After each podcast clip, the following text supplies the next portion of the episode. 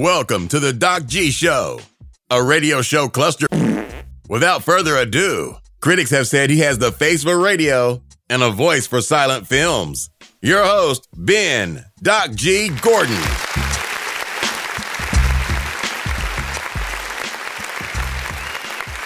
And we are on the air. Welcome to the Doc G Show. I'm your host, Doc G. With me, as always, is the man that thinks it's normal to have a countdown to the Masters calendar in your bedroom, Dave Burles Berlin.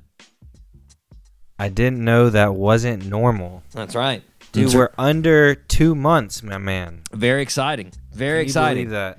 April 5th, right? Hmm. Um, let me. I want to be absolutely correct. I know it was like 42 days. Was like the last time I. I think I think I'm pretty sure it's it's April 5th. That's what I can April recall. 8th through the 11th. Oh no. So the fifth, but the fifth, but the fifth is well, no, no, you were right because the fifth would be the Monday. Okay. So, okay. All right. Five, Everybody. six, seven. Seven would be the Wednesday, which would be the par three. Um, There we go. There we know, go. tournament, Yeah. so yeah. fun Well- day, fun, best week of the year. Well, What's Dave, your favorite week of the year, the Doc? favorite week of the year. That's hard to. That's Yeah. a hard. That's a hard one to pinpoint. I don't know if I have a whole week that I get really excited. So true. I got to be honest. When the when the bubble started this past uh, um, year, I got really excited. NBA. that was awesome. That was super That awesome was the because best week of 2020. because like normally you know uh like basketballs in the seasons that i don't like and this was in Right. summer which i love and i was like oh my god it's summer it's basketball it's non-stop basketball. It was very exciting. Oh, we I- were getting basketball at like noon too. That Yeah. was awesome. yeah. It was like march madness except it was nba it was super fun. I Right. enjoyed that a lot. Um, but dave i don't think we can wait anymore. I don't think we can wait right now. I gotta hit you right now with a birthday suit. Hit the music. Happy birthday, President. Oh, yeah wow, wow, wow, wow. that's Let's go, that's right starting it off and you know why i, I can't wait man. This must be. A, it's got to be Michael Jordan. yes yes it is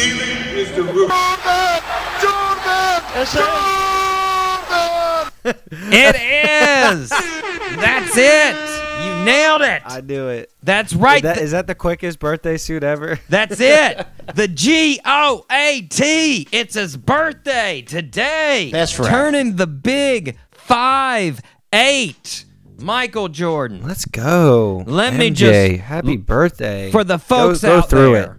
For the folks that don't know, born in Brooklyn, New York, born February 17, 1963, raised in North Carolina, six time NBA champion, two time gold medalist, six times MVP of the finals, five time MVP of the league, three time All Star Game MVP, 11 time All NBA, 10 time scoring champion, nine time All Defensive Team, Defensive Player of the Year in 1988, three time Steel Leader, two time Slam Dunk Champion, in the Basketball Hall of Fame, Presidential Medal of Freedom, had his jersey retired by the Bulls and the Heat, a team he didn't even play for. Michael Jordan. In 1988 alone, he was the MVP, the All Star MVP, the Defensive Player of the Year, the scoring champion, the league steals leader, and the slam dunk champion in one season. Girl, come on. One Dude. season. Jeez. Now, this is a stat, uh, Dave, that most people don't know. A lot of people sometimes give Jordan, you know, a little bit of grief uh, about not having enough assist. They say, you know, yeah, he- well, he, he wasn't an all-around player; he was a scorer. You know, LeBron has has has assist. Uh, Magic Johnson has assist. Well, that was because he wasn't a point guard like them. He was a shooting guard. So true. What would happen Right. if he was a point guard? Well, in 1989, Doug Collins moved him to point guard for the last 24 games of the season, and he averaged 30.4 points, 9.2 rebounds, and 10.7 assists, and 2.4 steals a game. Wait, what? Yeah. Jeez. He essentially averaged a 30 point triple double. And he did get a triple double 10 of those games. In an 11 game span, he had a 10 uh, 10 triple doubles in an 11 game Really? span. Yes. I Yes. didn't know that. Yes. So two stories, two news stories that I think may for the listeners uh, celebrating Michael Jordan. That's right, listeners. You're going to have to set through this. Either set through it, or if you're listening to the podcast, just fast forward until we finish. Um, but two quick stories about Michael Jordan's competitive. Dave, you may have heard of this uh, if you watch SVP every now and then. Um, Scott Van Pelt had Brooks Koepka on uh, on the show, and uh, he said uh, Brooks said he went out with uh, Michael Jordan and a couple of fellas play around of golf because you know I think there's some kind of sponsorship going on there. That's a fact. Um, and Jordan and Koepka, they've been going back and forth all day. I mean, people give Jordan, you know, sort of crap about his uh, golf game, but he's really good. And uh, I they- haven't seen it, but I'm sure I'm sure he is. And they they were going back and forth, you know, switching leads. And after the 16th Right. hole, Koepka uh, was beaten by a stroke, and Koepka uh, was was joking. He went over to him and he said, "All right, man, I've got you right where where I want you. Looks like I'm going to win this thing." And Jordan didn't say anything for a couple minutes. All as they're walking to the 17th uh, tees. And he gets to the tees, he puts down his uh, he puts down his ball, and he looks up at Koepka and he says, "It's fourth quarter, baby. I don't lose." nope. And he ended up beating oh my Koepka, gosh. and Koepka said he never talked trash to him after that. That was that No, was he it. can't. That was it. Now, one other one. This is uh, this is from Dan Patrick. So Dan Patrick Mm-hmm. uh, was talking about when he interviewed Jordan uh, after his last championship in '98. So he's Mm-hmm. doing an interview with uh, for NBC, and during a commercial break, Dan Patrick uh, jokingly said, "Ah, man, it's a shame you're retiring. I wanted a piece of you, man." Word. And in an instant, all the joking and smiling washed off of Jordan's face. Stone cold. He says, "Get up, get up and show you, show me how you'd guard me." Wait, what? And Dan Patrick was like, "What?" and like MJ's holding the game ball. He's like, "Show me, show me how you guard me. Get over here, D me up." And Dan Yeah. Patrick's like, "Uh, okay." And he like, you know, sort of gets into a, a defensive stance, puts his arm against MJ's back, and MJ was just like, "That, that's how you guard me. You're telling me that's your defense?" And he was like, "Uh, yeah." And he's like, "Let me tell you something. You're lucky I'm retiring. That's who's oh, lucky." my And he walked off.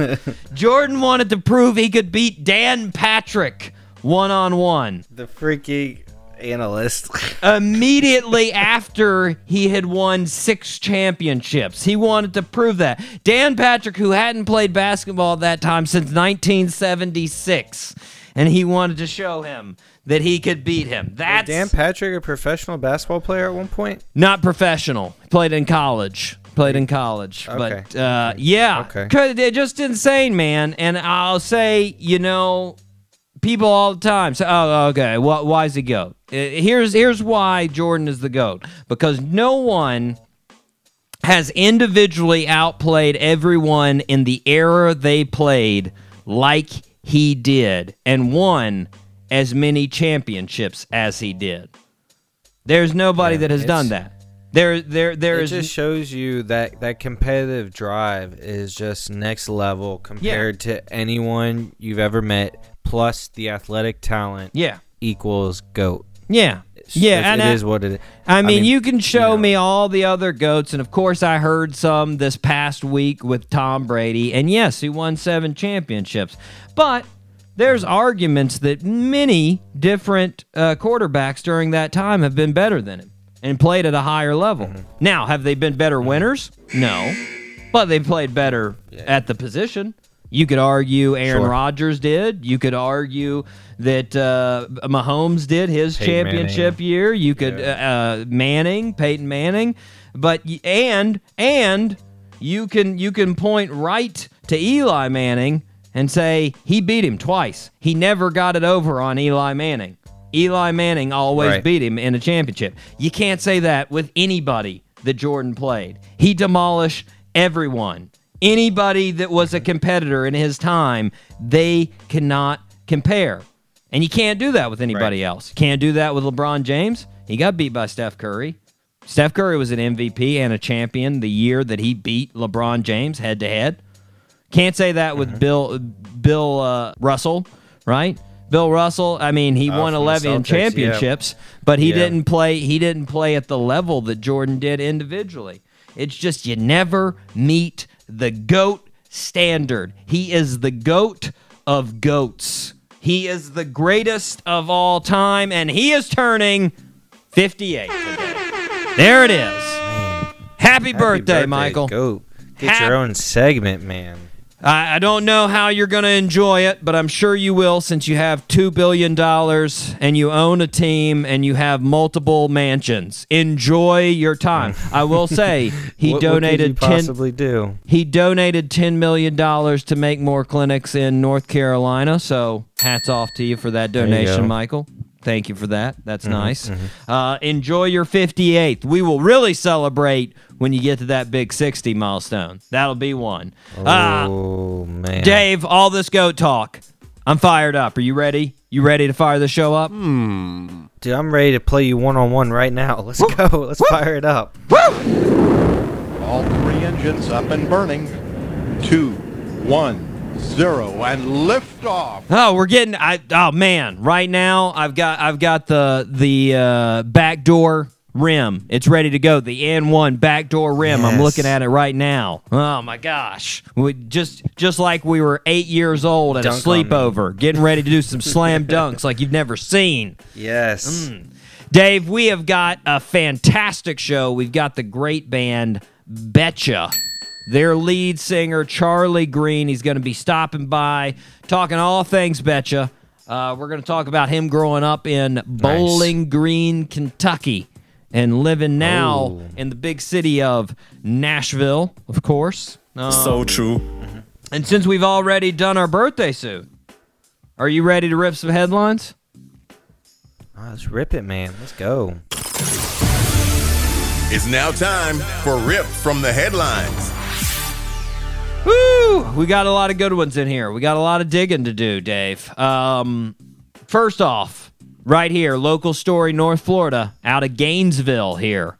Uh, this is a story um, that teaches you make sure you're talking to the right person.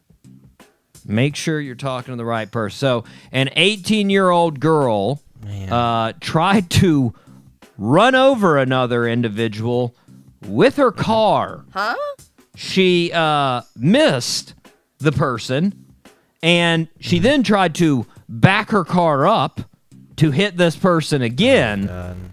but when she was backing up, she hit a parked car. So then she got out of her car, told the person that she was trying to run over that she had a gun. Word. But then she turned around and pulled a shower rod There out you of her car and started beating the person with a shower rod. then the police came and she was arrested.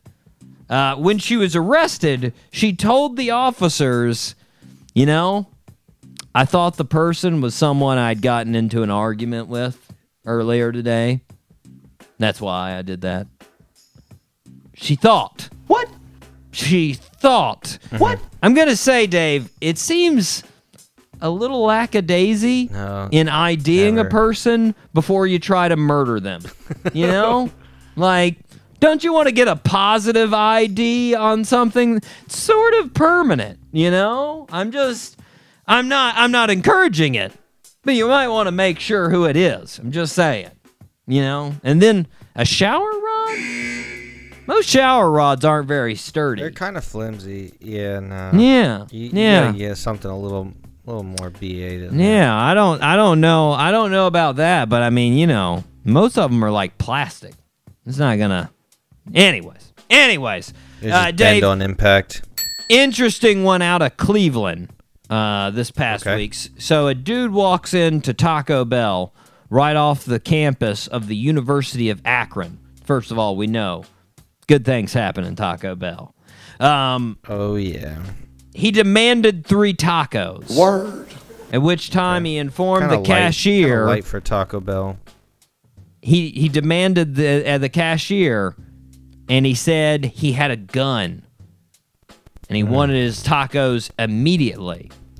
And it's interesting. The article then says they they don't explain why. They just say he then left without his tacos, and police officers then called up to him and arrested him, and no gun was found on the subject. Um. Now, obviously, I think the most interesting part of the story, Dave, is he left without the tacos. So true. I, I need to dig Oh, into that statement. Did did he leave before Taco Bell had time to make the tacos, or were the Taco Bell's employees really that ballsy to call his bluff on having a gun? Like, did he go up and was part like, of town that Taco Bell's in. like, well, like, I mean, you know, like, did he, was he like, give me three tacos, I got a gun? And the employee was like, yeah, right. And just went back and started We working that all the again. Like, because I mean, you know, I think everybody's well aware, Dave. If that was me, I would have handed all the tacos he wanted with a mention of a gun. I'd be like, how many you want? Three? You sure you don't yeah. want 15? here you go. We can make some more, man. I don't want you coming back. So 15, 18, what do you want? We'll give you a whole pack. Like, I, Right. the, uh, but like if he if he did just leave because the tacos weren't ready, like how impatient are you? Right? Like hmm. Taco Bell tacos, it takes them roughly like 30 seconds to shovel that dog dog meat into It's a so easy. Like it's not It's so easy. Like yeah, like I mean, so I gotta guess that they just called his bluff. That's what I'm thinking. I don't know. I need to follow up with the Akron, Akron police. I need to Yes. need to dig in a little bit more. Um, Dave, this next story reminded me of some some past uh, hilarities that I've been involved in. Uh, you know what's embarrassing when you text the wrong person something embarrassing. Oh embarrassing, yeah. Right? Yeah. Right? Like you text the wrong David or the wrong Yeah. Ben.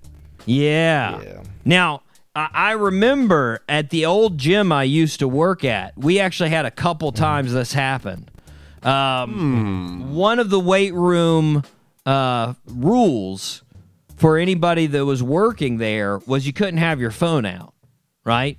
Right. And and of course, no one followed that rule. Nope. Well, one day the boss is leaving, and my friend Ryan sees our boss right as he's getting ready to to uh, send a text to his girlfriend.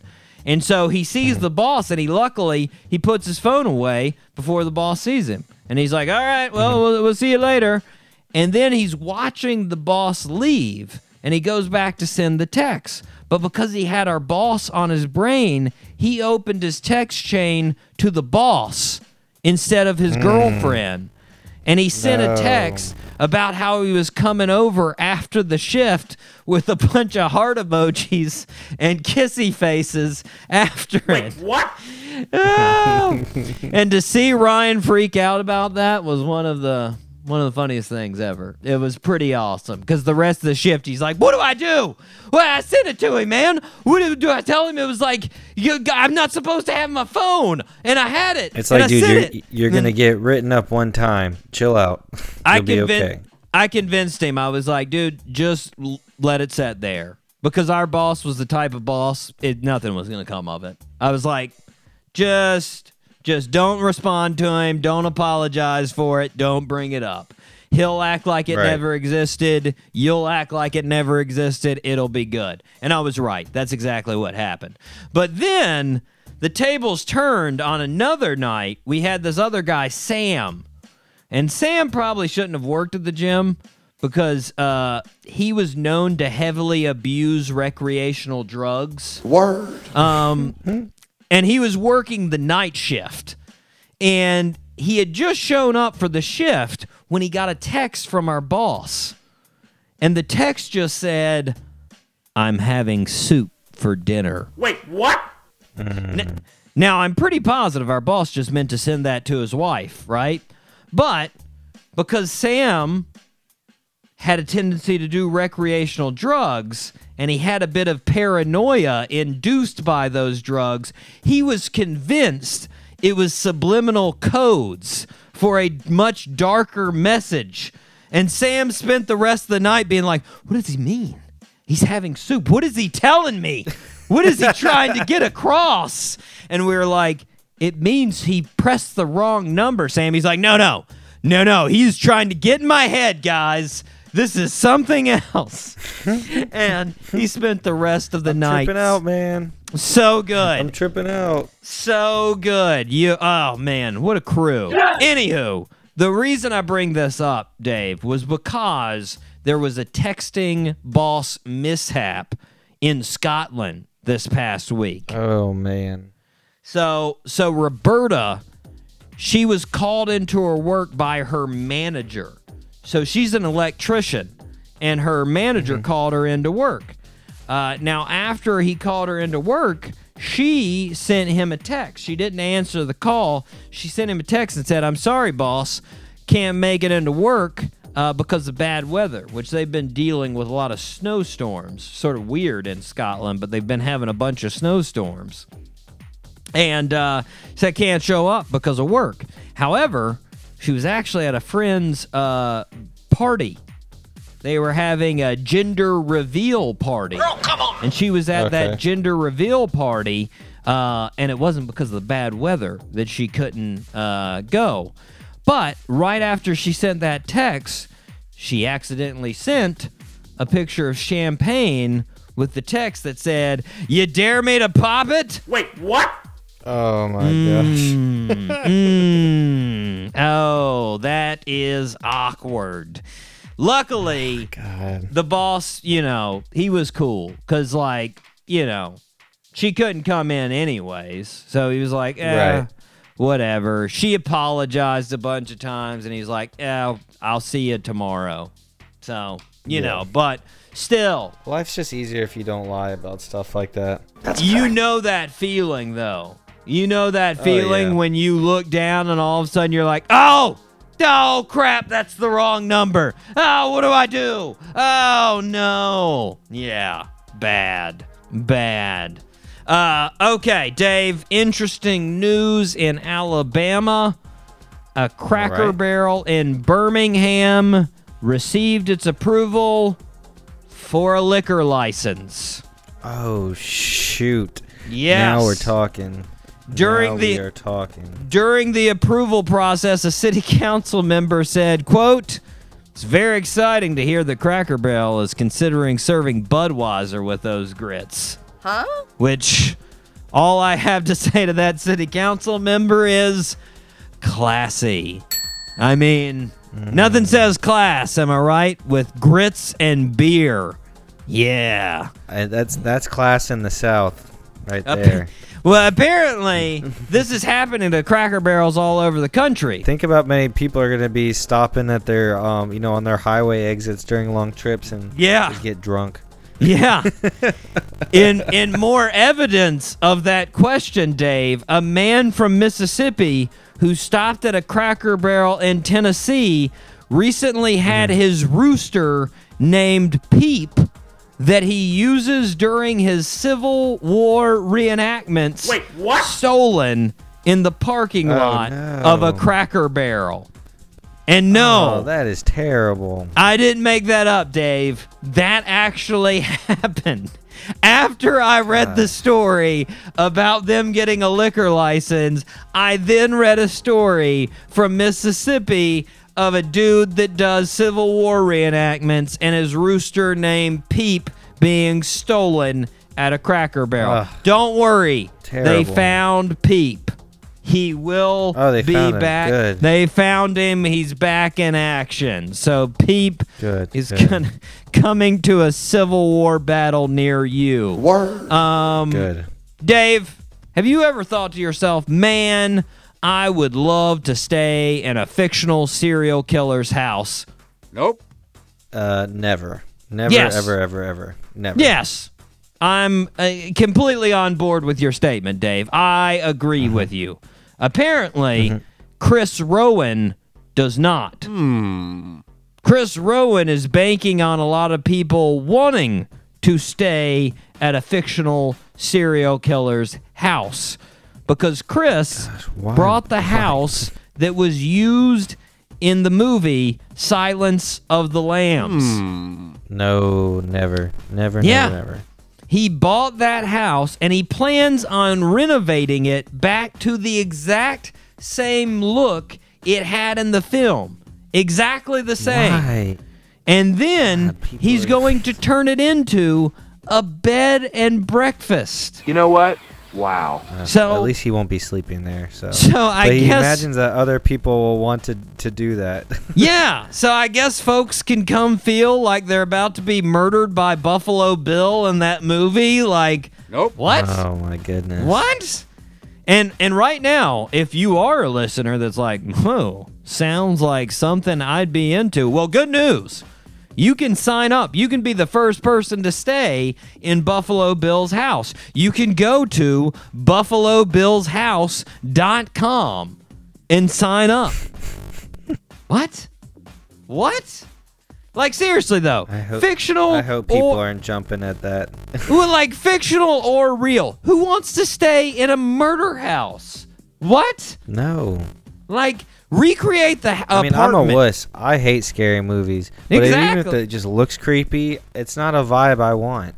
Listeners know my stance on this. So true. Scary movies are not necessary. Nope. The world is scary enough. That's a fact. There is no Yeah. need to add scariness to it. It's a freaky deaky place that we need to escape from with comedy and fun, not scary mm. movies. No, thank you. That's a fact. Anyways, if a person wanted to recreate something, recreate the apartment in the movie Big.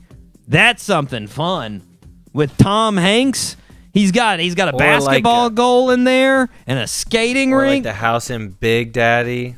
yeah, one, too, yeah, that's Adam basically Sandler. the like pretty much the same deal uh, as the Yep. the apartment in Big, or maybe the fraternity house in like Neighbors. Recreate that. Oh, I'll or- go stay or in Animal, that. Hou- Animal House. yeah, exactly. I'll stay in those, not Buffalo Bill's Yeah. house. No, thank you. Um, Dave, CNN released a story letting folks know that over Instagram and TikTok, there's been a Mm-hmm. war ra- war raging against millennials and the old Zebos. Jeez. Yeah. Oh, jeez. Yeah. Apparently, a lot of Generation Z folks have been telling millennials that the laughing face emoji is stupid and not cool. Wait, what? Yeah. That's my favorite one. well, I'm actually. I'm not. I don't think I'm. am- I'm not. I'm neither of those. Am I? Wait, what? you're am you're a millennial? millennial, man. No. You're a millennial. Crap. Yeah. You're close to the line, but you're a millennial. You're definitely not Yeah. uh, young enough to be a, A Zebo. They start about Yeah. three years after your your uh, or two Well, they years. don't even use like correct capitalization in their text. So ridiculous. what do they know about cool emojis? Well, I mean, I got to be honest though. Like, if you're worried about how cool your emojis are, unless you're a 12 year old girl, reevaluate your life. like, you right now, if you're 25 years old and you're wondering, man, is this is this emoji cool enough? Hmm. Thank you. Thank you. Thank you for your commitment to our society. Or or if I'm told I'm only allowed to use one emoji per text. Well, you know what? You know what Michael Jordan worries about on his emojis? He doesn't worry anything. You know why? Because he He uses, just uses one. the goat emoji. it's the goat emoji. That's right, Dave. that is right. And, and guess what? That emoji's like Frank Sinatra at an Italian restaurant. It never goes out. dial. Michael Jordan it is always he there. needs his own. He needs It his own emoji. always like a real there. 23 one. That's true. They do need to do that. Somebody needs to look into that. You know what? I don't make emojis, but somebody needs to do that. That Someone is- that can, is yes. definitely by uh, necessity. Um, Dave, this story has been big news uh, the last several weeks, and um, Mm-hmm. I'm sure you haven't heard of it because this is your news source. So I'll tell you about it. Um, Right. I'm a little confused why this is such a flabbergasting news as well. Uh, they did a study, New York University School of Medicine uh, did a study, and they looked at the air quality in the subway system. Hmm. So they measured the air quality in New Jersey, D.C., mm-hmm. Boston, and New York.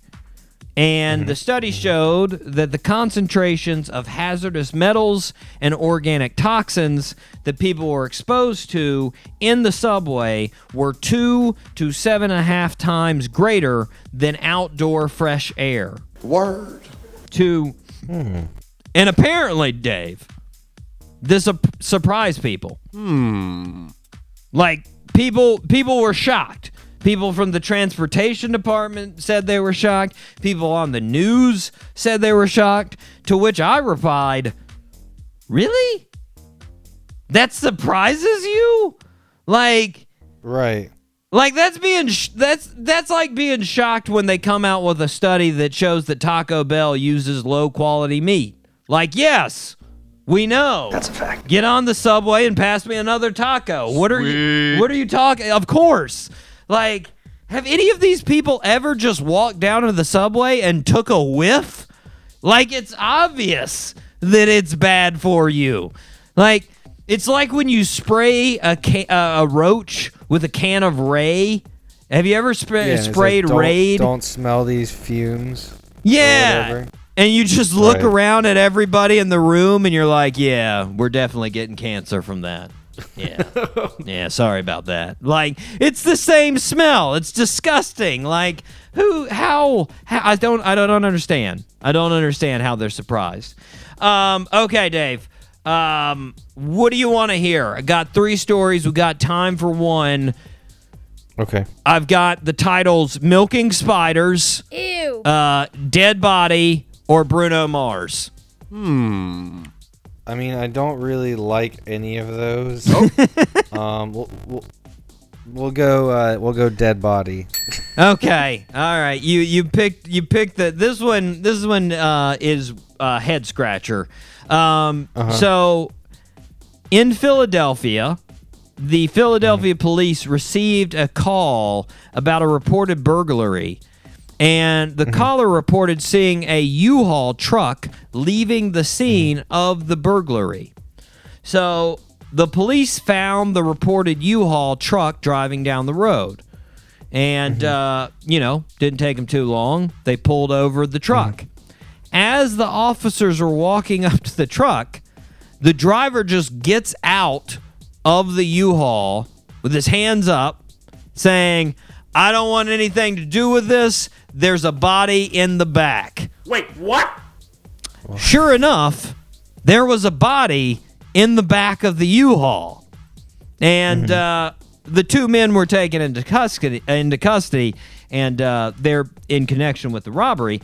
But the the big question for me in the story, Dave, was I gotta say it's a little late for you to say I don't want anything to do with this. Like Right. That's right. I, I don't know if you're aware. Uh, if you're aware that there's a body in the back, that sort of means you've got something to do with this.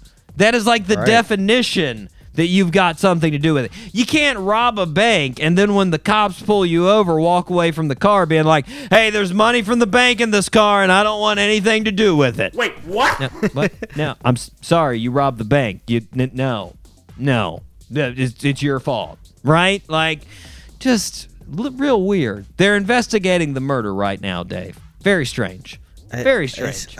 Um, It's oh, Dave, man, come on. we are going to take a break. We are going to be right back. We are going to hear from our guest for the show. This is Betcha with their song Swim Naked right here on the Doc G Show.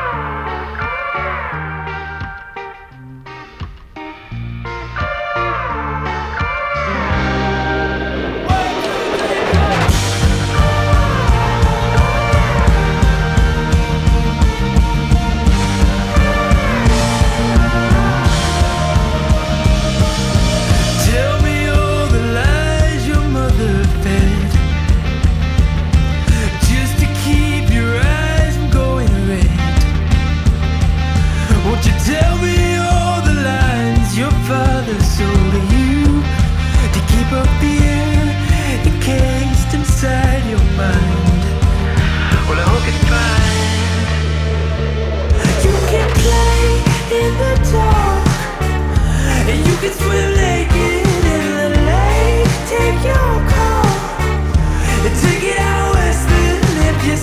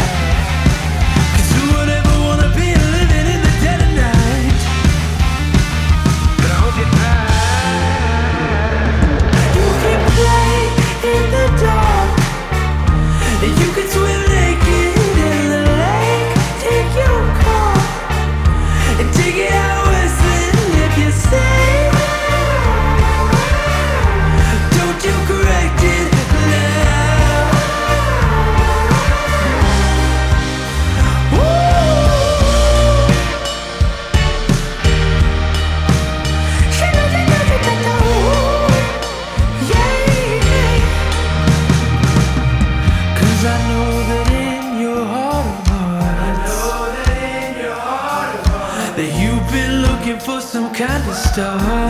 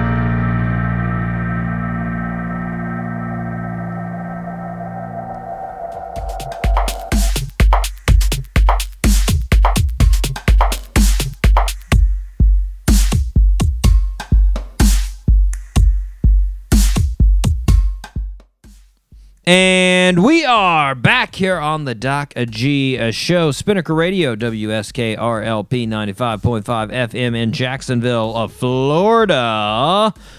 Dave.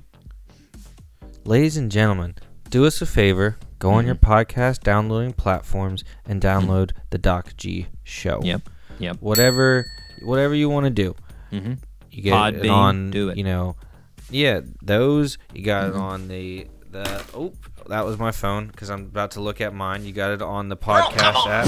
You know, all the cool stuff. Spotify, whatever it may be. Download Yep. the Doc G show. Give us a five star rating on that platform. Mm-hmm. Comment something that you love about us, and tell a friend. Tell a Yes. friend. That way we, you know, we double, and then Yes. we quadruple, and then I don't know what quintuplets is that. Is that eight? Ooh, I don't know. No, no. Anyways. Eight, eight's like an octuple. I don't Oh, know what you. octuplet. Yeah. Yeah. Quintuplet is four. Yeah. Yeah. Stupid. But anyways, It's all right. do that. Go on the website www.thedocgshow.com. You'll see what we got coming up new and some good stuff on there that Doc Mm-hmm. does on his own because he's a baller. Mhm. And then go on the Instagram at Doc Yes. G Show. Yes. Boom. Yes. Uh, one one revision. We're not on Spotify. Nope. They have copyright rules that I don't want to comply with, so we're not on Spotify. Oh, jeez. It wasn't Spotify. What's the orange one? SoundCloud. SoundCloud. Thank you. Yes. We are on SoundCloud. We are on SoundCloud. Yes. Yes. Correct. Correct. I don't Uh, even th- really use Spotify. I don't know why I said that.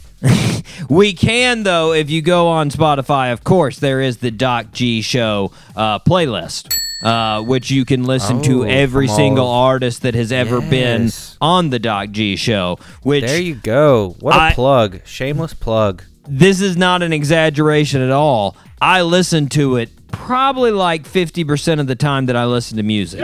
Like if I can't think of really who I want to go to at that time, I'll just throw on I'll throw on our guests. And sometimes, you know, I'm download the Spotify app just for that. Yeah, and sometimes oh. honestly, I'll I'll you know I'll I'll hit one of the artists, and I'm just like, oh my god, I can't believe we had them on the show. That's so awesome. Right. Like, and just like get so excited, and then I'll think back and be like, that was a good show. I need to go back and listen to that interview, and then sometimes I'll do that, but Oh, that yeah. takes more effort. So I usually don't actually go back yeah. and listen to the show, but. I do go through those. Mu- that's no exaggeration. No exaggeration. Check it out, guys. It's good. 22 hours and three minutes of Ye- awesomeness. Yeah. Doc G guess. Yeah. Let's go. Yeah, and Sick. not only music, there's also the comedians in there. So you get the listen of, of Joe List, you get the listen of uh, uh, Ahmed Bharoocha, you So get the listen. uh, let's see, Anthony Davis. You get all of the the comedians as well. So it's good stuff, man. It's good stuff all the way around. Anyways, Dave, it's time. I need a miscellaneous file here. Here we go. Um, Dave, the other day I was watching a little weather channel because I'm roughly 82 years old in spirit. And uh, the meteorologist was talking about a snowstorm coming to Michigan. And it described the said storm as a panhandle hooker. Oh. Yeah. Yeah. Apparently, this is a storm that originates in Texas and Oklahoma panhandles and then hooks around to the Great Lakes and drops a bunch of snow on them, which thus panhandle hooker. Uh, let's let's all give big kudos to the meteorologists that decided these storms should be called panhandle hookers because that's just awesome. But second, Dave, I'm just thinking here, but if there's a band out of, say, Panama Beach or Tallahassee looking for a name, I'm thinking the Panhandle Hookers. That's a name. You need to be the that'd Panhandle so, Hookers. That'd be so good. yeah. And then your your uh, logo is like a storm, like a tornado or something. yeah. Yeah, be right? Sick. That's good stuff, man. I'm telling you, if there's a band right now, listen to us in Tallahassee. You can thank us later. You're the t- you're Yeah, the Panhandle you're. Hookers. That's you. That's you guys. Uh, Dave, international shout outs. Are you ready? I'm ready. Okay, let's go regulars first. The international first on the regular list. United Kingdom. Shout out to our to our folks across the pond. Yeah. Yes, sir. Second, of course, always shout out to Italy. Thank you guys, longtime listeners. We love you guys. Fantastic. Next, Ireland. Shout out to Ireland. Thank you guys for listening, of course. Uh, Love it. España, Spain. Shout out to España. Thank you for listening, guys. Shout out. And our Yes. our neighbors to the north. Shout out to Canada. Thank you for listening. And lastly, on the regulars, last but not least, Vanuatu, the newest regulars. Thank you guys for listening. Out there in the middle of the Pacific, we appreciate it. I'm coming to Heck your yeah. great land at some point in time. I don't know when, but I'm going to make it there, guys. I'm coming. Vanuatu, you can book it at some point in time. Don't know when. Sometime. uh, Dave, semi regulars. You ready for some semi regulars? Here we go. Let's go. Go. Belgium. Shout out Shout out to Belgium. Shout out to you. Got to win. You got to win our praise again, guys. But thank you for listening this time. Hong Kong. Shout out to Hong Kong. Thank you for listening. Yeah. Uh, Argentina. Shout out to Argentina. Shout out to uh, Brazil. Uh, Brazil. Thank you for listening, Yes. guys. Shout out to Austria. Thank you for listening. Shout out to Israel. Shout out to India. Shout out to Norway. And lastly, they were newcomers last week. I shouted them out for DeMarcus. They're back again this week. Shout out to Senegal. Yes. Yes. let's go. Yeah. Thank you very much, guys. As I say most weeks, you guys across the world, you're the ones that keep me coming. You're the ones that keep me going, guys. You keep listening, I'll keep making the shows. Dave will keep showing up. It'll keep happening. I sure will. Just make it happen, guys. y'all. Keep listening. Um, thank you for your listen. Uh, gracias. I don't know any of the other languages in any of the other countries. I'll stop there with okay. Spanish. the Gracias. Um. Okay, Dave. Two quick uh, leftover stories. First one, I got an interesting job offer for the folks in Adelaide, Australia, that there is no way in I'd be a part of. But the reptile park at Somersby on the Central Coast is asking for a little help. They're asking for spider donations. So Oh, they're no, we're not milking the spiders. they're at, well, you don't worry. You don't actually have. They'll milk them. You have to bring them in. So they're The- asking what the huge wolf spiders? Well for funnel web spiders. So these don't. These guys don't get too huge. They get up to about two inches in diameter. So not too super huge. Um, but they need them because they are the most poisonous. One of the most poisonous spiders in the world. And they Oh, need so they want to keep breeding them. no, no, they need they need the venom for the anti venom, right? They have to Oh, milk the okay. fangs to get the venom so they can create anti venom. Um, in Oh, a statement, they said, "Please catch the funnel webs by using a big glass jar and keeping your hands away from the spider. Coax the spider into the jar and bring it to us. You literally will be helping saving lives." Um, Hmm. to which I gotta say, Dave, they couldn't even offer like a five dollars per spider reward. Yeah, like Yeah, like nothing. Dude, Doc, Like, I mean- those things are bigger than two inches. Oh, this is the biggest one they've ever seen. It's like the size of a palm. oh Jesus, yeah, I don't want any, I don't want any part of that. No, thank you. But like, I mean, when you donate plasma, you're saving lives, and you get thirty five dollars a pop. Like, and you you don't even have to More tango. Sometimes. You don't even have to tango with a spider that can murder you. I mean, I'm just Yeah. saying, like, like, Dude, just I, think. I am so glad that these spiders aren't in Florida.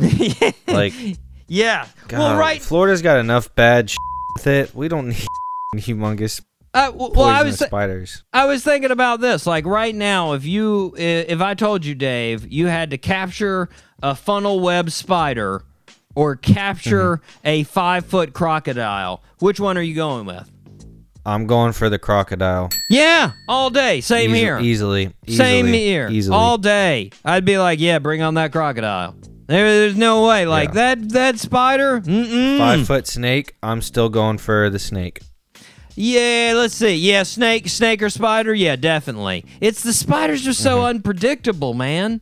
They're just Mm-hmm. Dude, so they're fast, too bouncy. and and- and you don't know where they went. Like if they run behind you, and you're like, "Oh crap, is it on my back?" Yeah, I don't know where it is. Like, no, no. Like I can see that can't do it. crocodile. I know exactly where it is. So, like, so question: Does this antivenom does it help with like all spider antivenoms, or is it specific to their specific for funnel web species. So since they started making the Mm-hmm. anti venom, uh, not a single person has died in Australia from a funnel Awesome. web since like 1981. So it is pretty Cool. It's pretty important, but still, like, come on, guys, free. Can come can on. we can you tell us how many? Can this be up next time? Previously on the Doc G show, how many bites there have been? Like Mm-hmm. how many bites? So saved, yeah. How many people have been saved? Yeah, Got how many it. how many lives saved? Yep. We'll take we'll take a look. We'll take a look. Well, last story here, because real maybe quick. maybe we maybe we think there because I think in our heads we probably think there are more bites. Do you want to take a guess before the show? Uh, I will Before you do research? Well, let's see. I will say there are 36 bites a year. That's Ooh, yeah. I was gonna say like I was gonna say like twenty five, like two a month. okay. Yeah, I'm thinking somewhere because they definitely slow down in the in the winter. You get most of your mm-hmm, bites apparently around this time until like winter.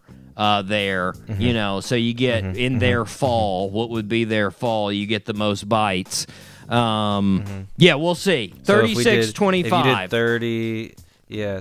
30 Okay. bites a year. That'd be 300 a year. Yeah, over 30 or 40 years, about like 12,000 lives. Yeah, that's a crap ton. Mm, Pretty good amount. cool. We'll I'm see. We'll, Yep. we'll see how much it is. We'll see. Hopefully, they got some good stats. Uh, Dave, you Yeah. remember the story a couple months back uh, about the uh, Texas grandma that thought Jason Momoa wanted to marry her? Yes, yeah, and he had, she had to send him money. Yeah, yeah. Well, apparently that sort of thing is popular in Texas because a 63 year old woman started an Instagram profile in 2018 in search of a relationship. Apparently, this lady was using Instagram like an online dating service. Um, it wasn't too long before a profile reached out to her saying it was Bruno Mars. Word. And oh, nice. Bruno Mars was interested in pursuing a relationship with this 63 year old woman. Uh, They exchanged text, and then after a couple of weeks, Bruno, surprisingly, asked the woman for money and said that it was for a friend of the band and touring expenses. He asked for a modest $10,000. Then, a little bit later, he asked for $90,000. To which the lady sent all of it. Wow. A hundred thousand dollars. Well, this past week, you're never gonna believe this, Dave, uh, but it wasn't Bruno Mars. Wait, what? And they arrested the man behind the scheme. What? Oh, What? Shocker, right? Well, uh, I got, I got, like, I mean, again, Dave, I gotta say, like, if I was this lady, even if Bruno Mars was actually standing in front of me, if I could poke him in the face and be like, yep, feels like 24 karat magic right there, got it. Like, even then, I'd be like, uh, Bruno, aren't you worth like 10,000 times more than me? Don't Right. don't you have a hundred thousand dollars in a duffel bag somewhere like Floyd Mayweather? Like, why do you need my hundred thousand dollars? You're not gonna uptown funk me out of a hundred thousand dollars. That's not Uptown happening, Bruno. funk me up. Wait, what? That's a good- Uptown funk you up. I don't care how many times I hear that song. It's a good jam. I'm still a fan of that Oh, yeah. jam. It's good. But he's not getting my hundred thousand. That's all I'm saying, Dave. Okay. Nope. Uh, Dave, are you ready for the second birthday suit? Of course, Doc. Okay. Well, um, I'm a little less confident on this one.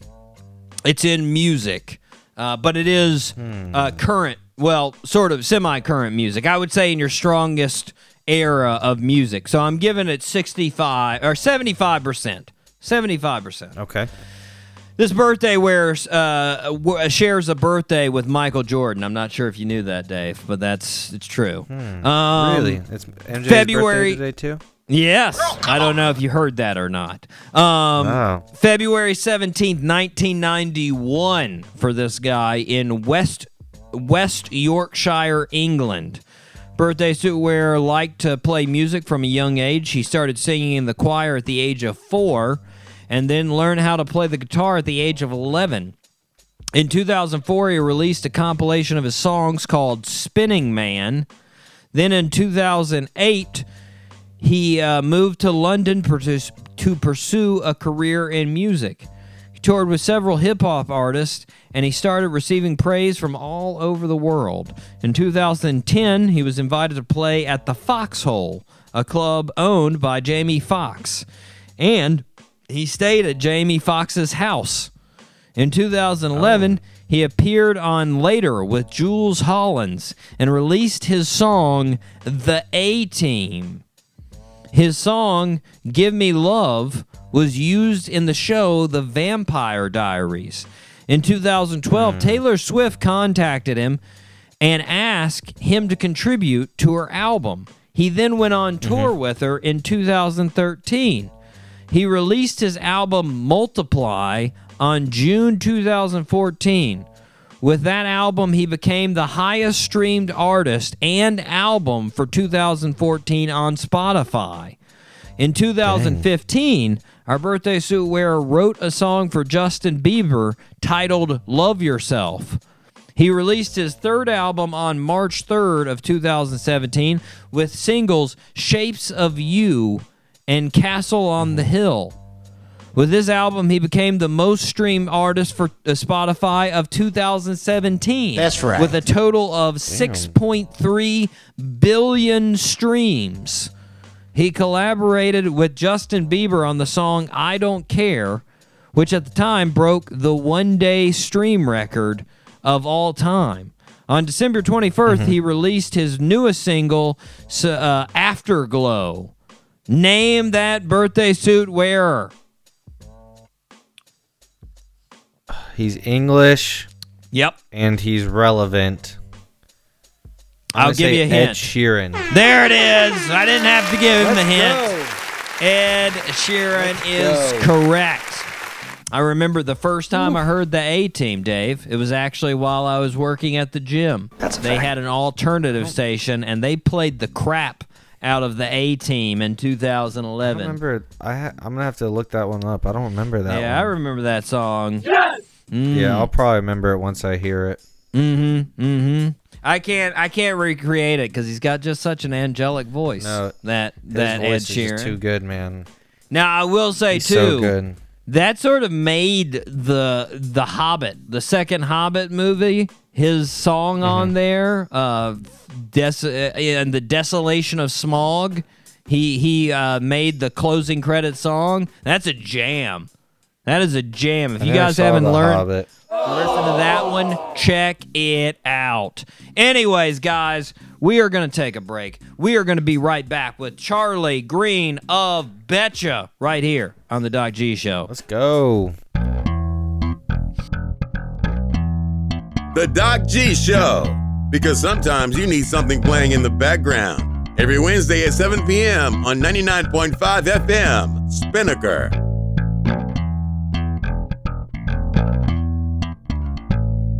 This is 95.5 Spinnaker Radio. WSKR LPFM, UNF Jacksonville.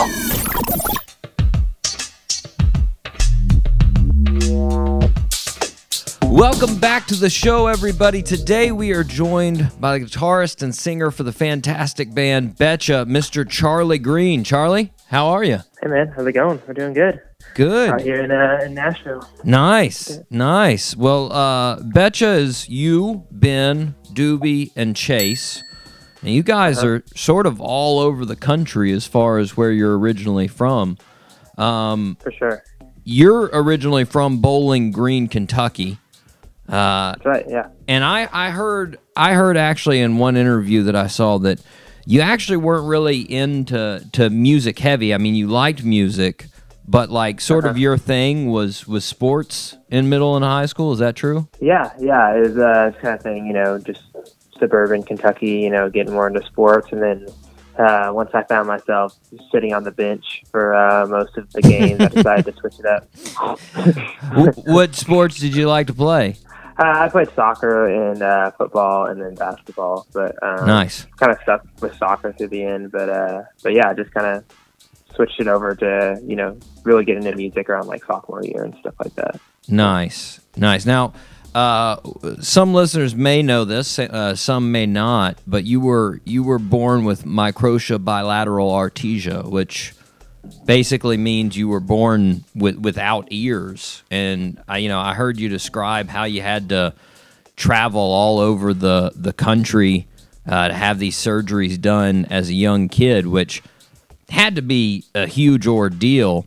And I think it's it's such a testament to like you and your doctors that you end up in music despite that.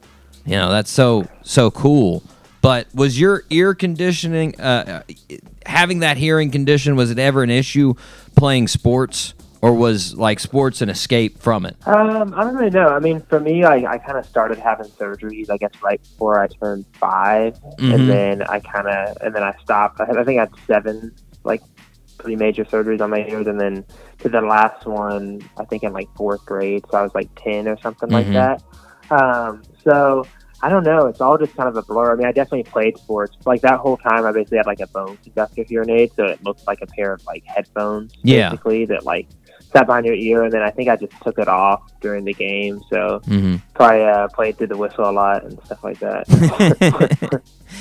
Well, well s- sort of on that same tip, you know, I was I was wondering, being having that sort of uh, being into sports before you got into music, a, a lot of people have sort of used the pandemic to to get themselves back into like a fitness groove. Have you Yeah, have you been sure. hitting the workouts during the pandemic? Uh, yeah, I mean, yeah, getting getting to the at home workouts is definitely different. Um, but yeah, just kind of, uh, I got like back into biking pretty hard, and I just found this loop that kind of goes. It kind of just takes you around the whole city of Nashville. It's just like a greenway. Nice. Um, and just been like biking that like a ton, just getting outdoors and stuff like that. The rest of the band. They've kind of been going hard on like the garage, like prison workout type of vibe. um, so this is a lot more intense and probably more bad out on my bike listening to music. Right. Uh, Hey, it's more. I there's nothing more that I like than getting on a bike and going out for a cruise. That's always Yeah. always fun. Gets the blood flowing. You get to see things. And uh, is this Mm-hmm. is this a is it a paved trail that you're on? yeah, yeah, Yeah. sure. yeah. Nice, nice. I don't. Yeah, the mountain. You know, going through actual like a rough trail. That's too much. It's yeah, too yeah. much concentration. Too much things going that could go bad. Much better on a on a paved trail for sure. Yeah, Um, well, so I guess getting in a little bit to the music, uh, like we said, you're from Bowling Green, and you know, I think everybody that's sort of into music knows the biggest export right now is Cage the Elephant, which yeah. was from Bowling Green, and they they went Yeah. to the same middle school as you. Yeah, uh huh. Yeah, I went to the same middle school, and then I would have gone to the same high school, but we had like a new high school kind of Mm. open up, and we were like the first class to go through. Mm-hmm. Um, but yeah, pretty crazy. Just this is uh, this venue there called Tidball's. Mm-hmm. Um, we played it many a times, but Mhm. they kind of, I think they kind of got even signed. I think Matt, the singer, was like still in high school when they Wow. kind of started like really popping off. But they made that place like I think it's a historical landmark uh, in Kentucky, and it's just like so crazy. But yeah, I mean, Bowling Green's like still has a great kind of like underground kind of rock, alt rock like music scene. Like, Yeah. for it being you know a small, you know, a small town, it's still. I, I think they've just inspired so many people to just kind of have a scene there. You know what I'm saying? Yeah. Did you? I mean, were you? Was your musical aspirations inspired by them a little bit? Uh, not until college. I feel like for me, like I didn't. I was just like kind of in high school and just never had really like branched out to see what that was all about. But Yeah. it was definitely more like the more singer songwriter, like honestly, like kind of like more folk vibes, just getting started. Because it was just me and an acoustic guitar. so Yeah. it's hard to rock out too hard. Um, but and then kind of once I came to college and like got a band formed, and then we kind of started moving in that more kind of alt rock direction. And I mean, I've always loved Cage. I mean, if you Yeah. Bowling Green, you you know. All the B to. sides and deep cuts are like the ragers that people play at parties. you know what I'm saying? It's like stuff like yeah. that. So, Yeah. Well, But- one other thing on on Bowling Green. Uh, this is just I was just you know this is what I know Bowling Green for is that it's the home of the Corvette factory where they Yep. make Mhm. Corvettes. I gotta. Did you ever like take a field trip there in school? Oh yeah, for Mm, sure. Yeah. nice. And then the it kind of got outshined by the sinkhole too. I don't know if you saw that a couple years ago. but, Oh, like, no. The whole, the whole museum, like there was a massive, like huge sinkhole that just like like this is like it's like this big. It just like, ate the museum. Yeah, yeah. You have to look it up. It- Oh, man. crazy. Like all these, all their vintage like show guitars, just like in the middle of the earth, like just like. Oh man, no, So, that's yeah. I'm sorry I missed Yeah. that, and, and I'm s- No, it's all good. It's all good. man. Well, that I was thinking of that because like I went on some pretty lame field trips. Like we had a Volvo dealership or Volvo factory near my uh, Wow. near my house, and come on, Uh-huh. nobody wants to see a Volvo being made. That's not fun. Yeah, My Corvette. girlfriend. That's pretty sweet. my girlfriend said that uh, when she grew up, every year they went to In and Out and they showed them how they made the bourbon. Ooh. So that was like, oh man, you got to work with what you got. I would definitely leave that field trip obese. There is definitely no way I get out of that. Um, So after high school, you like you said, you you end up going to Belmont for college. Yeah. And we actually had, you know, Belmont. It seems like it's such a it's such a happening. I you know because it's in Nashville and just just other. Yeah. We we've had a lot of alumni on the show. Uh, well, Tammy Rogers from uh, SteelDrivers, who's an alumni Okay. of Belmont, and Moon Taxi. Those guys are Yep. from Belmont. Did it did it feel like when you got there? Did you feel, uh, you know, like you had a lot of competition and a lot of artists just all around you? Yeah, I mean, pretty much like everyone who goes there. I think not everyone, but like ninety percent. Yeah. Know, especially freshman year. Freshman year, like everyone's just like, you know, blue eyed and just like wanting to make it happen, and almost like it's almost more so of like everyone feeling each other out, and it's Yeah. like, oh, what do you do? Like, is this person? And then, uh, and then like sophomore year, it's kind of like people start kind of forming groups and Mhm. kind of just like stuff like that. But um, you know, and then by junior year, like, you know, maybe only like a third of people are still like doing the music stuff and maybe the rest like haven't, you know, decided it wasn't for them or whatnot. So Mhm. it's definitely, it's, it's, it's weird, but it's really cool too because like, you know, bowling, being in Bowling Green, like I wasn't, you know, reaching out to as many people like form bands and stuff like that. Like I had a couple bands, but, and then when you get to here, you're almost like, oh, okay, everyone in this college is like, you know, they moved here from all over the country to like, Yeah. You know, try to be a professional musician or be in a band or whatnot. And so it's almost like everyone you're choosing to work with is like really, really good. So Mhm. it's just like stuff like that. hmm Well, obviously Nashville's music city, um, and it's Yeah. it's known for every type of artist. I mean, we've had hard rock artists and pop and R and B all from Nashville, but it, it's still it's still countries in its bones.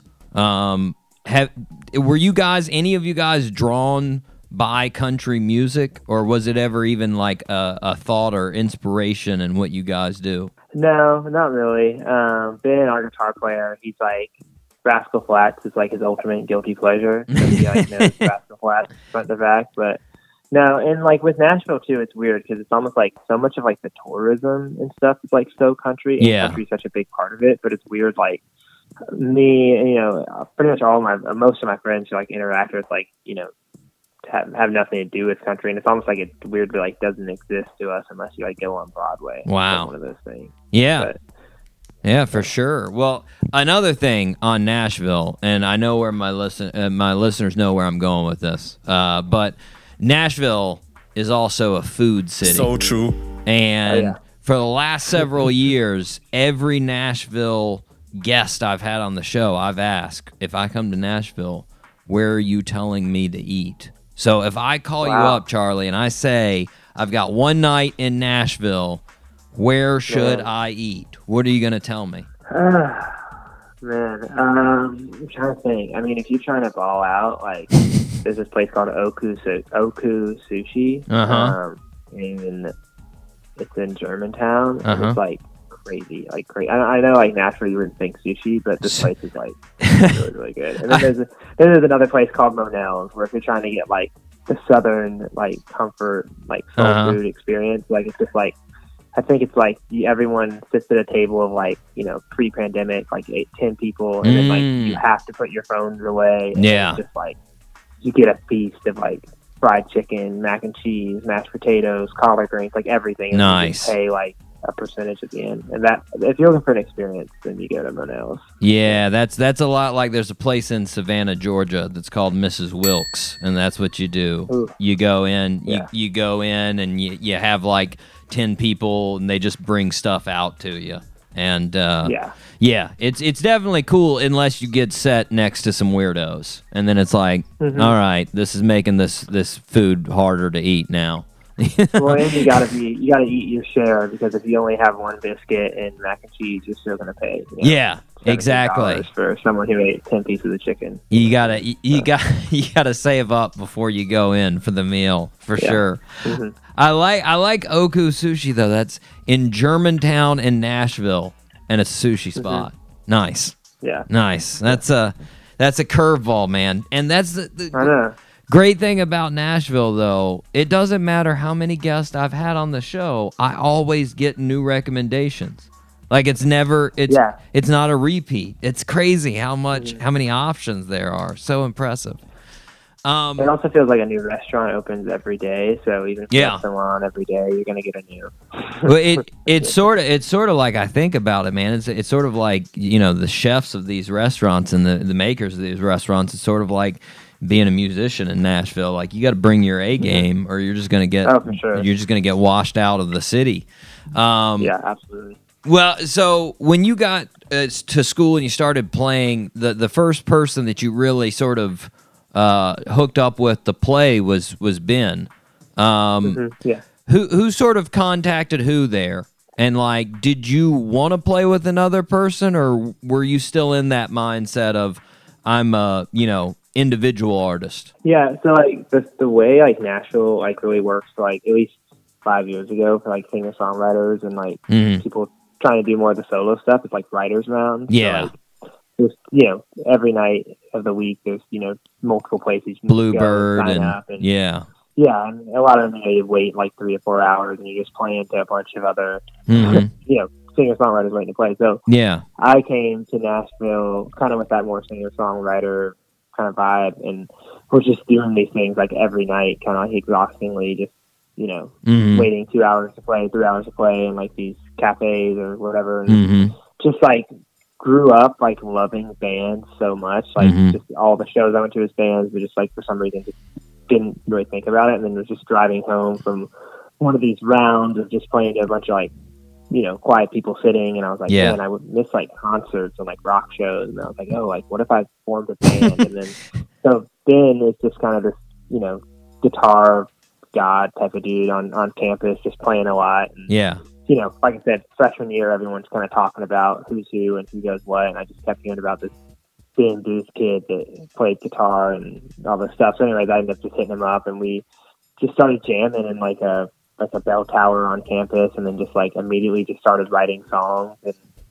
Yeah, just kind of we just kind of kept it like a duo for like a year, and just kind of kept writing and just like being a little more picky about who we you know added into the Yeah. band and stuff like that. Now, I mean, it sounds like you guys you guys clicked right away as far as working together. Yeah. Nice, nice. Yeah, for sure. And uh, and yeah, and and it was weird too because you know writing writing songs like saying oh we're gonna be a band, but writing songs on just two, two guitars with no drums and bass like we kind of I think we waited way too long and was like continuing to say oh this is what this is gonna sound like. you know Yeah. but it Yeah. all worked out. Nice. Nice. Well, I, I I love this part that I, I've heard you talk about before, but you you and Ben uh, just emailed all, all, a bunch of producers of bands that you Yeah. liked and you sort of wanted to work with and said, "Hey, uh, here's our stuff. Um, do you want to work with us?" Which I, I think is great for so many reasons. I feel like a lot of artists work so hard on their music and so hard on getting like good gigs, but they never really think about producers and you know the producers always like down the road somewhere.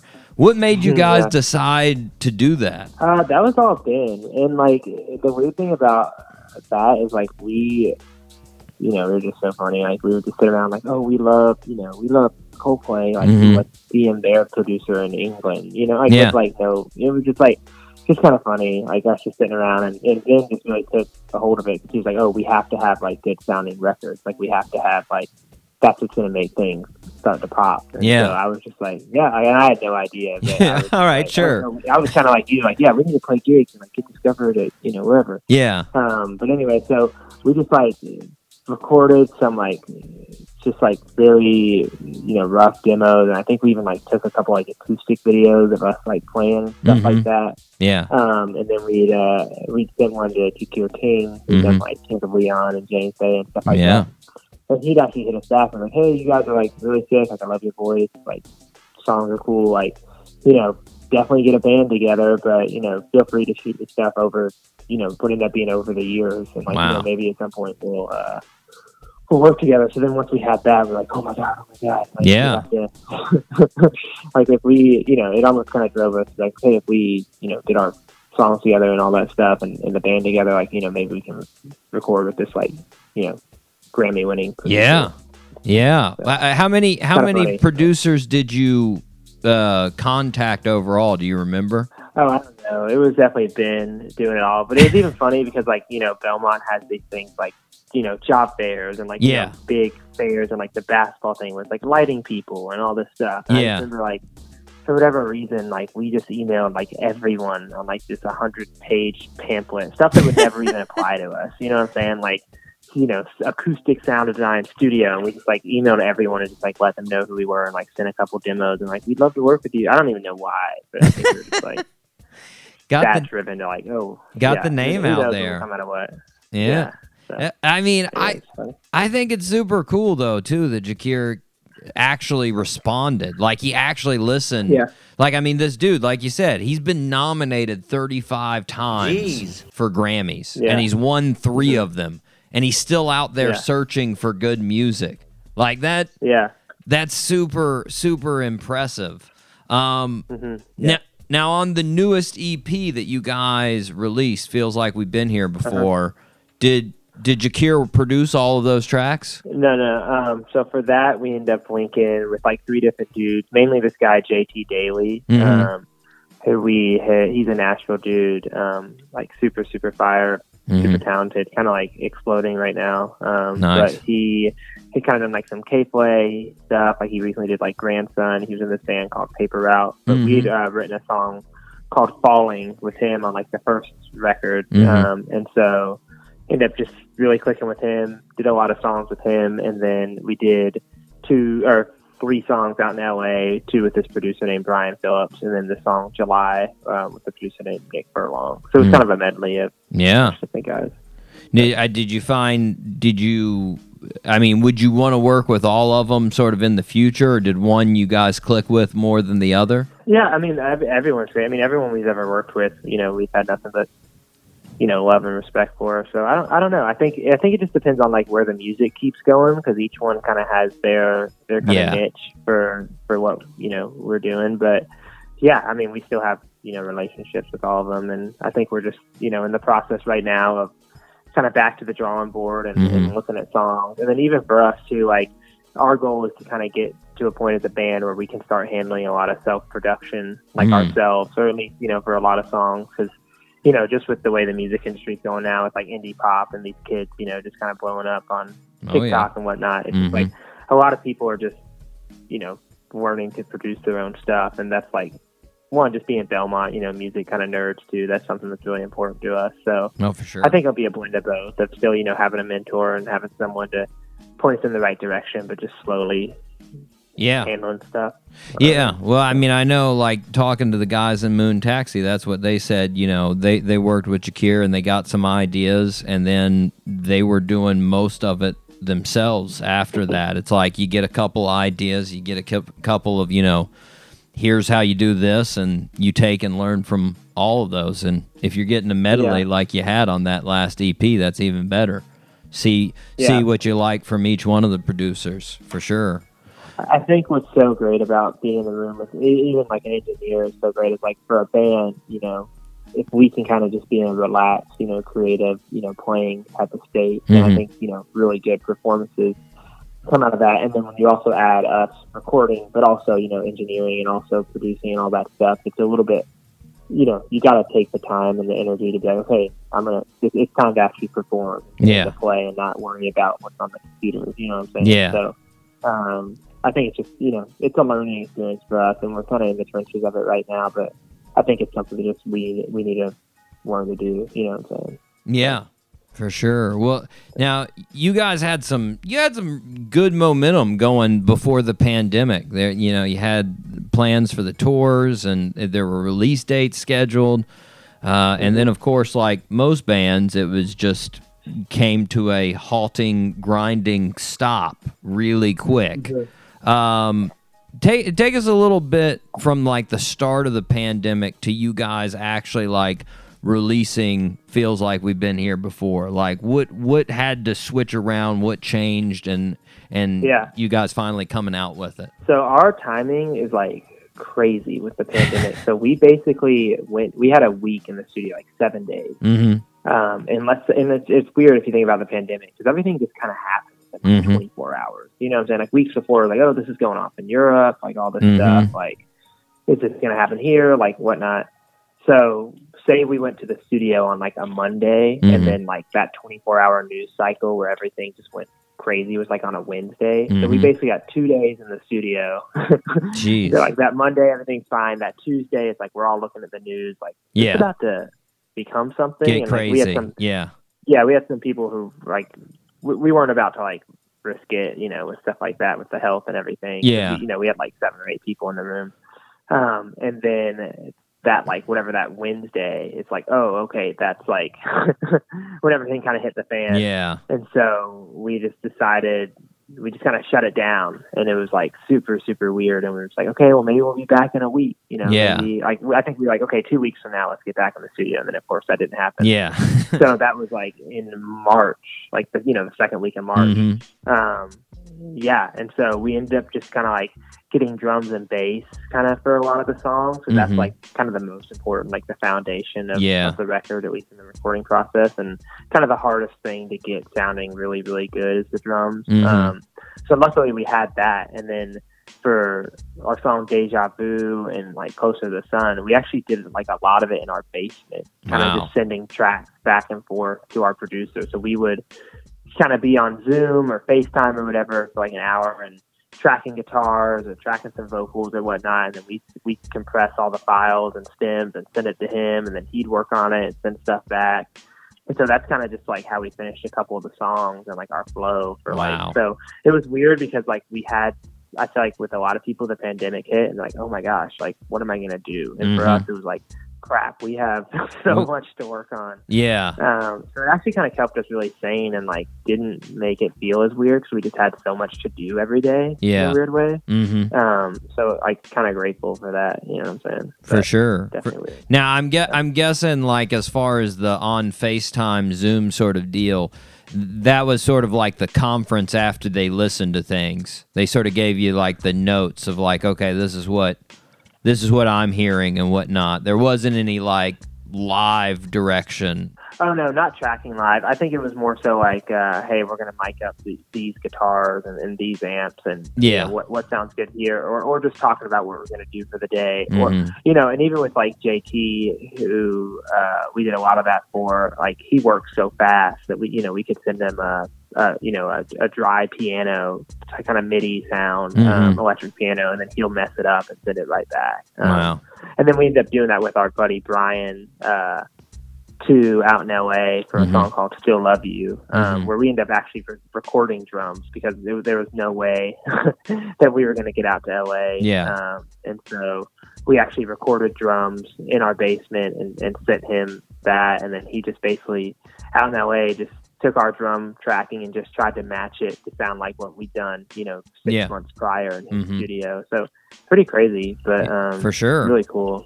For sure. What now was did you have the the release date that you ended up releasing it? Was that planned for a while, like fairly soon in the Oh, no, pandemic, no. or No, we were supposed to. So we were supposed to finish recording it by like, you know, the the end of March, and we Mhm. kind of started going on tour. We were supposed to go on tour starting at the end of March, all the way Mhm. to like May, end of May. Mhm. So the plan was to get it mixed and mastered while we were on tour, and then Mm. put it out, put out the record while we were on tour. yeah, Um, and then it didn't it didn't come out till October. Yeah. because it took you know six six months to get back and and finish it. So, Gotcha. Gotcha. Well, now, like like you mentioned, you know, I mean, obviously, that's what most bands do is they they tour after they release it. You know, here it here it is, mm-hmm. We're we're supporting it now. Did it feel weird, you know, releasing this EP and just being like, oh, I guess they'll just have to go find it. Like we can't play Yeah. shows. Yeah, we're still figuring that out, honestly. I mean, we didn't really have, you know, even with like the label and, and management, I feel like everyone is, you know, no one is prepped to deal with pushing artists or projects in a pandemic in Yeah. a tourless world. So like, I think for us it was so much like, oh, we were able to get the music together. Like, wow, what a you know, I can't believe we Yeah. made a record like this is going out, and then kind of realized like, and I think people even back in like September, October.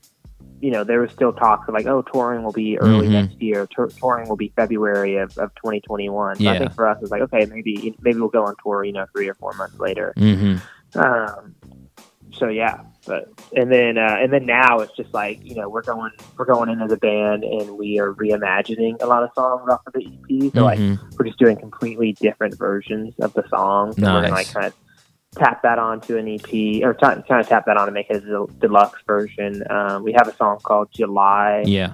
It's actually been kind of our most productive, like best release ever. So I think we're going to try to get like a feature and someone to kind of sing on it um, and kind of push that into the summer and stuff like that. So it's all kind of virtual stuff, but yeah, just getting creative with pushing a record without touring is super. super Yeah. I, I, th- I think it's, it's it's really funny, like looking at different artists that have been on the show and the different responses. Because like some some artists have actually like seen a boost from it, as far as like Mhm. their listening audience, and then some Yeah. like I think it's just you know their audience and and who you know who's coming so far as far as the EP has been released.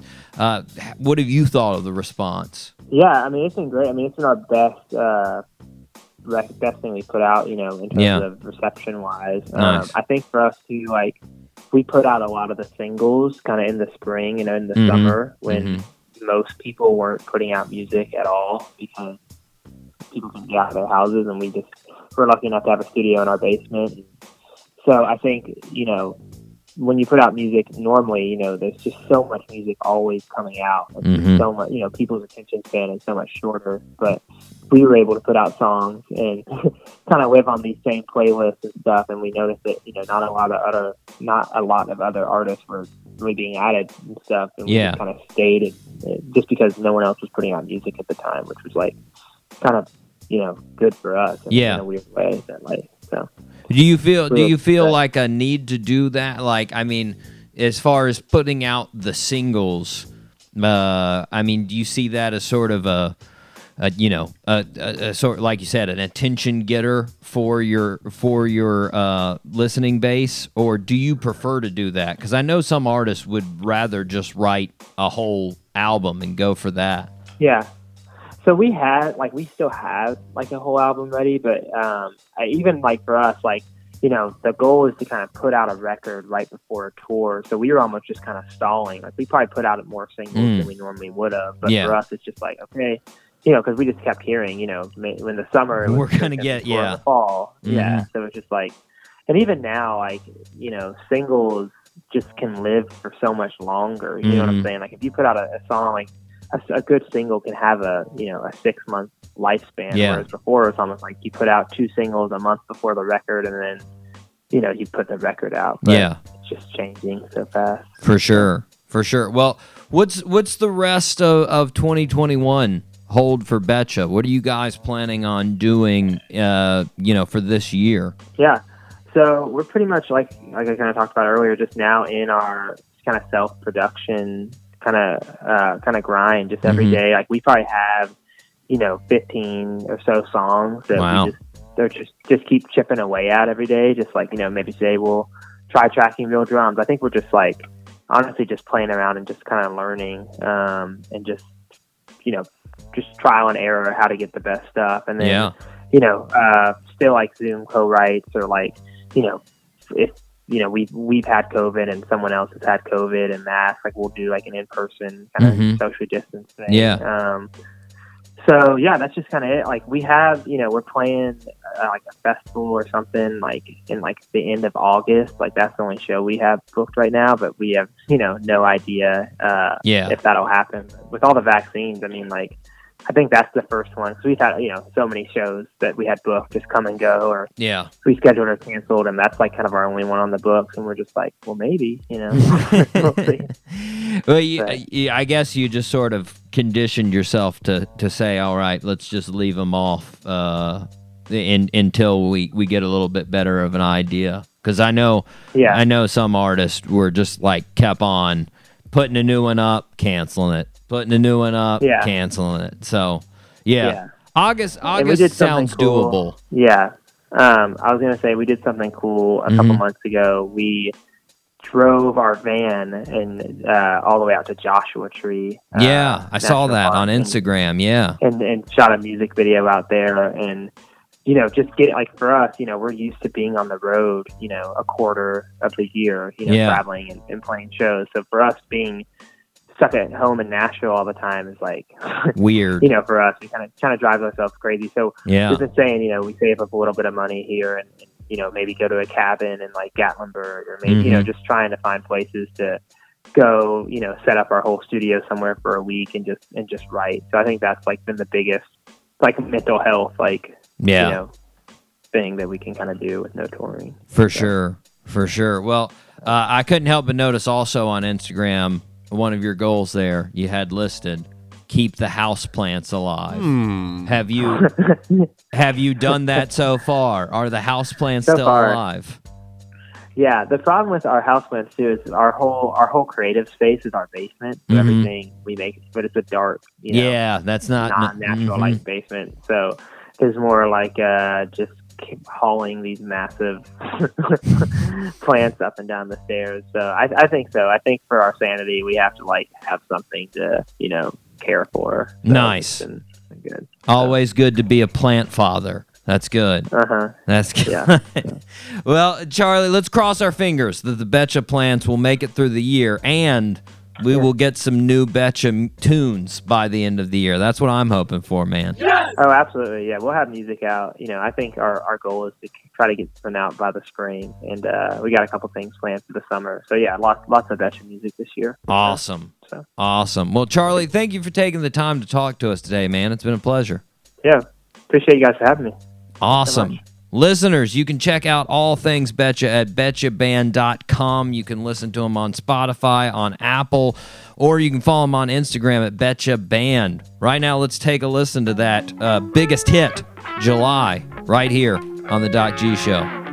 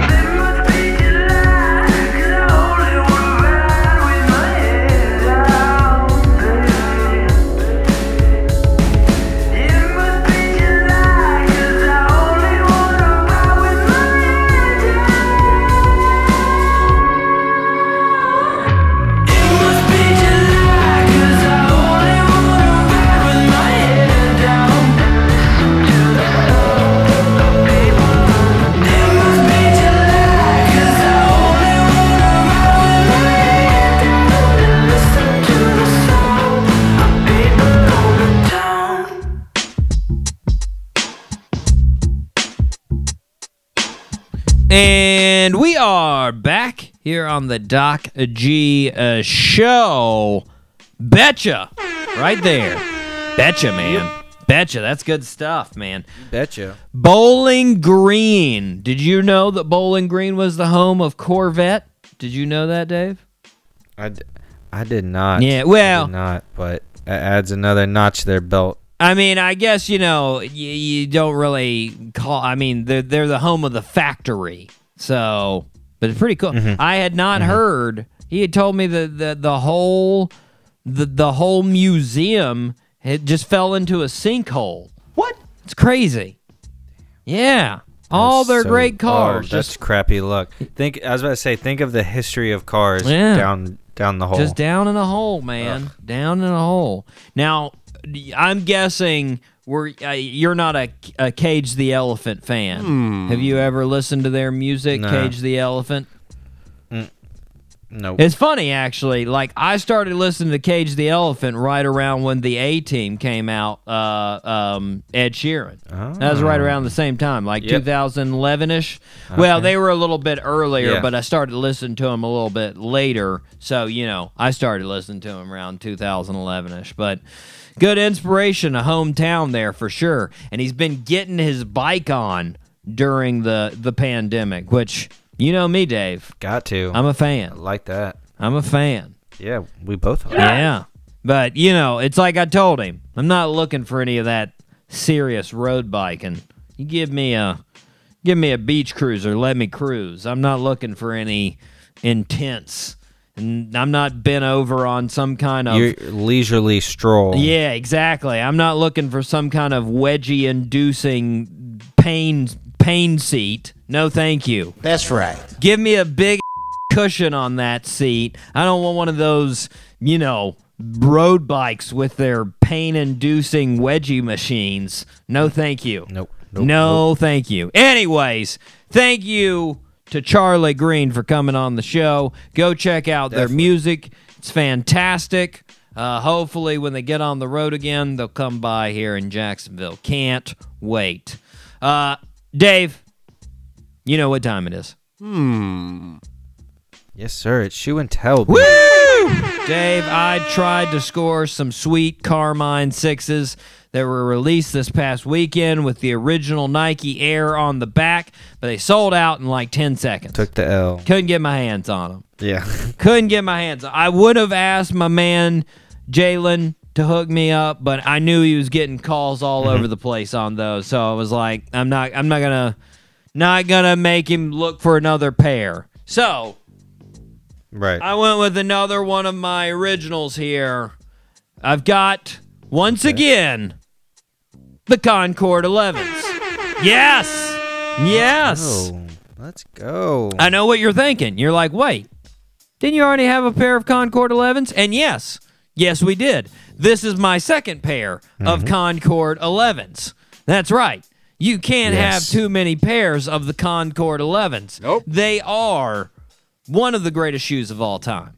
One of the greatest shoes of all time. Agreed. Fantastic shoe. These are the 45s with the stitch in the back. Very nice. Glossed. They are dead stock, my friend. You can lick the bottoms of these. Beautiful shoe. Ooh. Yes. Yes. And let me just hold on. I'm just going to. Oh, yeah. Just took a whiff of the new Oh, shoe. did he did he just do that? The new shoe. He sure The did. new shoe right there. And of course, they've got the Nike Air down on the inside of the shoe, the classic Nike Air, the Jumpman logo. Beautiful.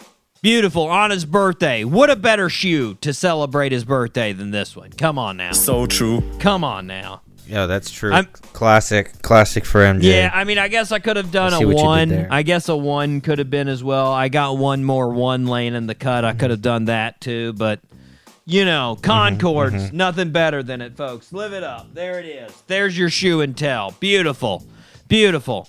Okay, Dave. I've been I've I've. I've Good been pretty Doc. excited about this birthday suit. This one I'm pretty excited to see you get Oh, yeah? this one. Um, Okay. so this is uh is a real challenge in the football world, I think. Um, at least for me. This is gonna this is gonna test your deep cut foot. I think there may be a couple of clues that definitely give it away, though. I've got faith. Even though it's a deep cut, I'm giving you 89%.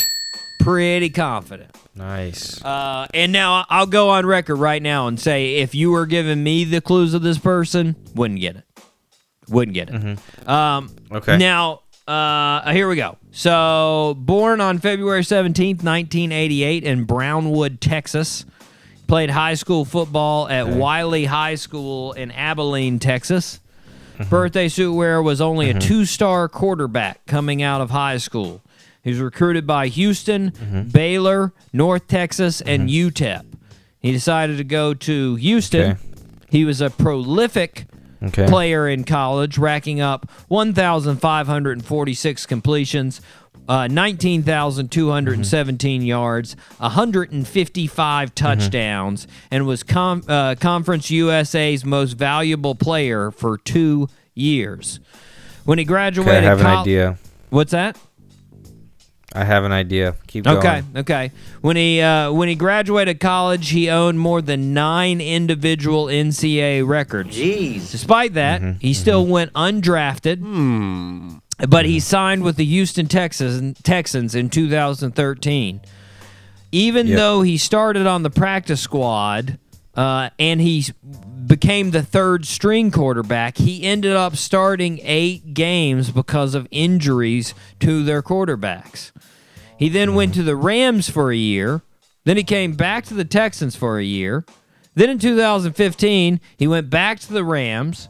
And in November of that season, he took the starting job from Nick Foles.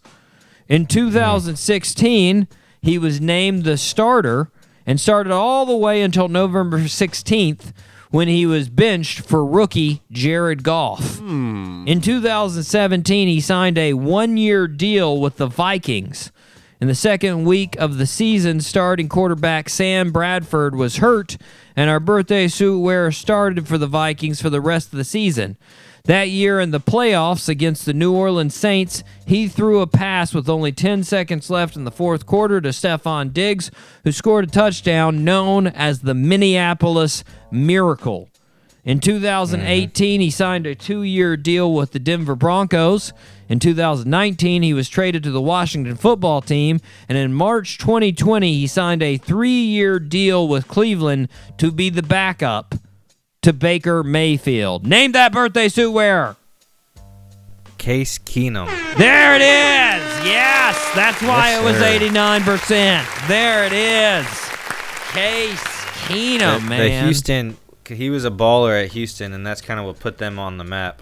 Yeah, I mean, honestly, uh, I know the name. You know, if I heard you Yeah. throwing around Case Keenum, I'd be like, "Oh yeah, yeah, quarterback. I gotcha." But I did, I didn't really remember much of his stuff, and it's crazy, man, that that dude has hung around for nine years in the NFL.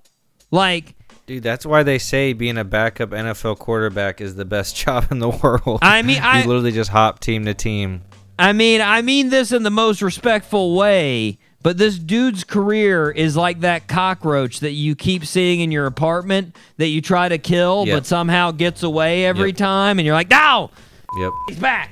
Now he's over there. Totally. Like, that's his career. And the last five years, he's made $54 million. That's And awesome. only played a couple games. That's aw- and, and not only that, but he got that awesome miracle pass. Like he's going to be remembered right. So in you're in you're in history. yeah, he's going to be remembered in Minnesota forever for that, man. Well, until they win another championship, you know, that's uh, you know, or or a championship in general, a championship. Anyways, Case Keenum turning the big 3-3. 33 for Case Man, Keenum. Enjoy. Yeah. Birthday case. Happy birthday, man. Well, Dave, I got to tell you about the shows, and we have got some shows Yes. coming up. Uh, some interviews I am extremely excited about. Uh, we've got the band Mob Rich, Connor and Maxwell coming in to talk. Can't wait to talk to these guys. Dope. We've got Younger Hunger, Tony Lucas, Mm-hmm. and Beckett coming in to talk to us. We've got the band Irie, fantastic uh, reggae band coming in to talk to us. We've go. got the the seasoned veterans, Bumpin' Uglies, coming on the show. These guys have done it all. They're fantastic. And then, of course, we've got you know from the great city of Jacksonville, Jacksonville, Jacksonville, Duval, right here on the show. Yes. All of those, all of those coming Let's up. go. It's so Go. it's so good, so good. I'm very excited about all these interviews, but we've got to wrap it up for now. I have been your host, Doc G. And with me, as always, the man that knows there is 40 how many days to the Masters? Hmm. Dave Berlin. I don't know. I don't know. It doesn't matter. We Doesn't. get two masters in like six months. It's fantastic. yes. Yes. I Yes. can't wait. And you know if I was if I was uh, at that Masters, th- the first thing I would do is go up to Brooks Koepka and be like, "Hey, you got any more Michael Jordan stories? Can you Yes. Can you tell me any more Michael Jordan stories? Are there any of those left? Maybe Tiger Woods too. I bet he has some. I bet Tiger has a couple Michael Oh, Jordan stories. Oh, I bet Tiger and him have some off the court uh, stories for sure. I was about to say, I, um, uh, Tiger's the one guy, especially like in golf. I feel like the competitive streak is al- almost matched. Like as far Oh, as how it's- it's right competitive Tiger right is there. on the on the course. Now on the basketball Mm-hmm. court, it doesn't matter how m- competitive Tiger is.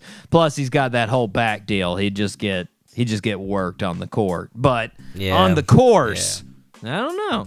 I don't know. Don't worry, Michael. I'm not second guessing you. It's your birthday, man. 58. Live it up. Live it up. Enjoy it. Everyone enjoy the goat's birthday. Watch Everybody, an MJ highlight. everybody go out. Pop them in. Pop them on the YouTube. Watch some highlights. Be amazed. Go watch the fi- uh, the last dance. It'll be a fantastic night for you. Until next you go. week, zip it up and zip it out. Zippity doo dah.